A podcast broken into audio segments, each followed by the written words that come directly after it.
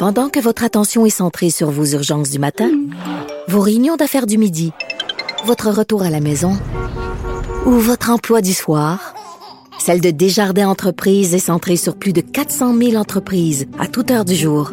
Grâce à notre connaissance des secteurs d'activité et à notre accompagnement spécialisé, nous aidons les entrepreneurs à relever chaque défi pour qu'ils puissent rester centrés sur ce qui compte, le développement de leur entreprise. Radio. Cube Radio. Cube Radio. En direct à LCN. C'est le moment d'aller retrouver notre collègue dans nos studios de Cube Radio, Geneviève Peterson. Salut Geneviève. Salut Julie. Je ne sais pas s'il y a bien des élèves du secondaire qui ont eu de la difficulté à dormir tellement ils étaient excités euh, hier soir, mais en tout cas, c'est le retour à l'école pour euh, pour des milliers d'entre eux aujourd'hui. Ben oui, puis il y avait vraiment une fébrilité. Euh, les enfants pardon, pas les enfants, les adolescents, faut pas les insulter quand même. Oui, oui, oui. attendaient euh, ce moment-là parce que c'est long pour eux, évidemment, on le sait, là, ils manquent de leurs amis, ils manquent de tout à cette période de notre vie où tout ce qui compte finalement, c'est notre groupe d'amis.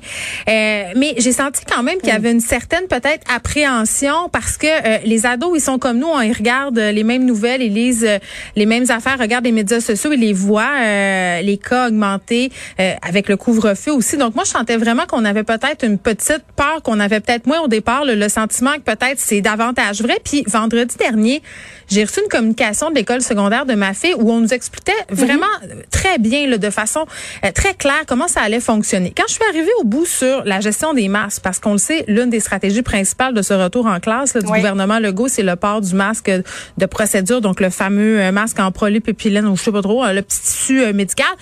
ouais. Là, c'était comme un paragraphe long de même qui nous expliquait comment ça allait marcher. Là, les enfants arrivent, s'assoient à leur pupitre, euh, bougent pas, on leur donne des masques, des ziplocs à gérer, on leur donne euh, après ça une quantité de masques pour le reste de la semaine. Puis là, je me disais, oh, est-ce que ça va venir ajouter, si on veut, au fardeau? Parce que vraiment, les ados ont l'impression qu'on leur qu'on leur en demande beaucoup en ce moment. C'est pas l'école comme ils l'ont oui, connu. Les enseignants aussi. Là. Attention, Louis, non, faut pas mettre le masque tout de suite de procédure. On n'est pas rendu là. Attention, Karine, non, c'est pas comme ça qu'il faut le mettre. faut bien couvrir le nez. Oui, puis genre, respirez pas, là, respirez pas pendant qu'on change de masque. Fait, il y avait la gestion de tout ça. En même temps, j'ai envie de dire, on était un peu au même endroit que le masque en tissu parce que moi, je sais pas, pour avoir observé ça, là, euh, on touche au masque, le masque, on, on l'échappe à terre. C'est pas grave, on le remet, on le pogne par le milieu. Tu sais, c'est pas tout à fait euh, ISO 9002. Hein? Puis euh, ma fille, moi, elle mm-hmm. avait l'impression, elle se disait, ben je pense que je vais être plus en sécurité avec un masque de procédure parce que ça protège soi, ça protège les autres et surtout c'est plus confortable parce que ça c'était quelque chose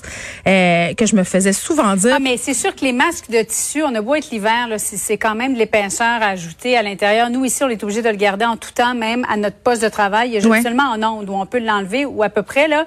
Mais Geneviève, il semblerait, parce qu'on a fait un journaliste tout à l'heure, il semblerait qu'à l'heure du dîner, hmm. étant donné que tout le monde a son masque de procédure, sauf que là, je comprends pas, là, tu, tu me corrigeras si toi, tu, tu comprends davantage, mais la règle du 2 mètres ne serait plus respectée pendant l'heure du dîner en raison du masque de procédure qu'on doit garder en tout temps, mais lorsqu'on mange, on doit quand même l'enlever.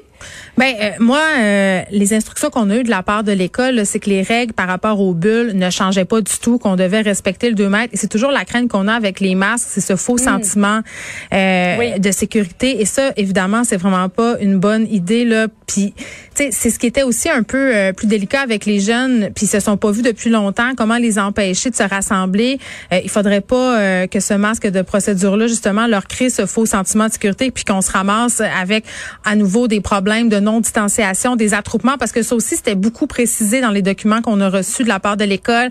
Euh, tous les déplacements doivent se faire en distanciation. Il ne doit pas avoir d'attroupement au mm. casier.